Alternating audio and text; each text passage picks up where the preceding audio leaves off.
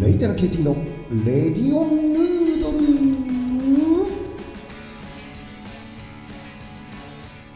はい皆さんこんばんは。こんにちは。おはようございます。レイタナ KT のレディオンヌードル第87杯目です。よろしくお願いします。はい、えー、いつもいつも自分で自分に送る温かい拍手、えー、自分で盛り上げていこうというね、えー、自分の機嫌は自分で取る、えー、そんな、えポッドキャストでございます。え第87杯目です。えーとですね、前回が新宿でしたね。えなので、またちょっと、そのあたりのお話で、え相変わらずね、いっぱい食べてるんですけども、まあでもいいですね。こうね、寒い季節から暖かくなってくると、そろそろ冷やしだなと。ね、冷やしたの木とか。いいじゃないですか。ラーメン屋さんもね、えー、こうなんていうか、すごい力作な冷やしラーメンとかあったりね。まあ、もちろん中華屋さんで冷やし中華もいいですね。えーまあ、冷やし中華は家でもね、作って食べたりしますけども。前ね、昔結構冷やしラーメン家でチャレンジして作ったりしたんですよね。多分、あの、インスタの料理の方のアカウント？を遡っていくと出てくると思うんですけども、まあ難しいですよね、とてもね。えー、あとうどんもね、冷たいの美味しいし、もう、一年中ね、結局麺を食べるということで、えー、麺類ミナブラザーと、えー、今日も叫んでいきたいと思っております。えーとですね、えー、今回は前回新宿と近いです。えー、大久保。ね。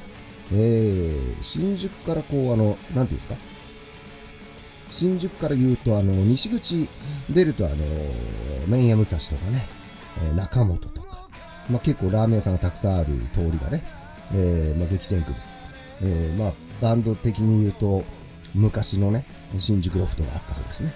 あっち行って、えーと、右に折れるとね、大久保駅に行くんですけども、そこの道っていうのはまたこう飲み屋街というか、いっぱい飲食店があって、そこにですね、一軒あるんですね。立ち食い蕎麦屋さんが。そのもうなんだろう、まあ、結局まあ夜の街じゃないですか、飲み屋が多くて。だけどそんな中、ここはですね、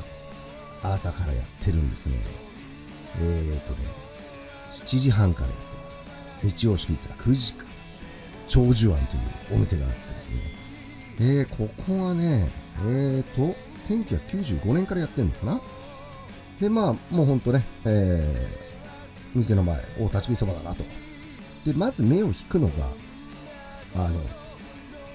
ここは大都会だぜっていう立地なんですが、値段がめちゃめちゃ安いんですよ。多分、まあちょっと今ね、いろんなお店が値上げしてる時期なんで、ちょっと詳しい情報は、最新情報かどうかちょっとごめんなさい、わかんないんですけども、ついこの間はね、240円からスタートなんですね、かけそばが。もう、チェーン店とかでも、ちょっともうその値段はないんで、今。えー、都内でも最安値の方に近いんじゃないかと。でですね、まあ、いわゆる、まあ、天ぷらですね。えー、で、天ぷらはね、もうかき揚げのみと。えー、で、あとはきつねとかあってね。で、まあ、入ってですね、頼むとですね、天玉そばを頼んだんですけど出てきた天ぷらにびっくりしちゃって。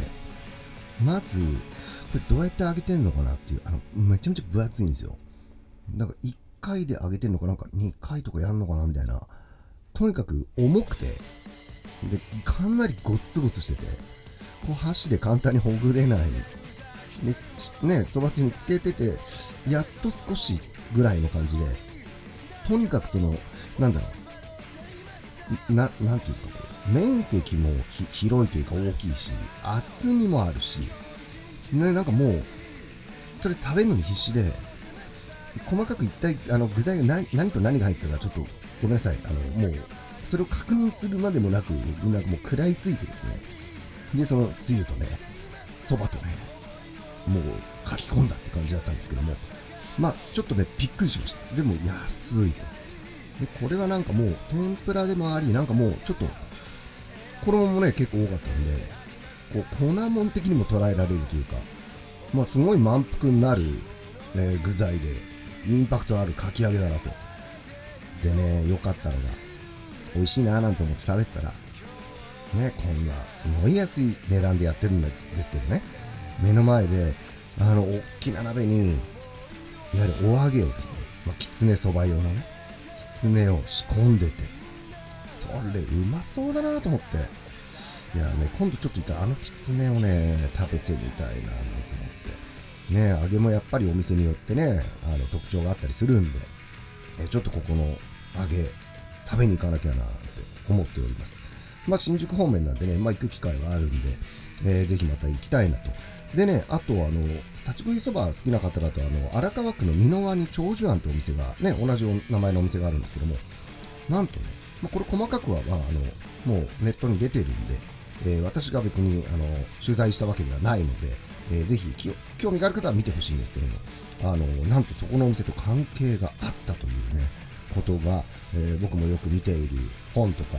ネット記事書いてる東京そばっと団っていうね、えー、方の記事に書いてあって、へーっていうちょっとしたこうストーリーがあってですね、えー、びっくりしました。えー、そんなわけでね、えー、また、箕輪のお店も何とか行ってますけども、ここ大久保のね、えー、かき揚げももう一回食べてみたいけど、次回はきつねかななんて思っております。えー、都心の方にね、午前中から用事がある時とかはね、ちょっと寄り道して、静まり返ったね、朝ですから、飲み屋街をのね、のれんをくぐりたいななんて思っております。えー、そんなわけでですね、えー、第87杯目、えー、大久保長寿庵のお話でございました。さて、えーと、何喋ろうかな。まあもう時間ないんですけども。いっか。バンドのリハ、やります、また。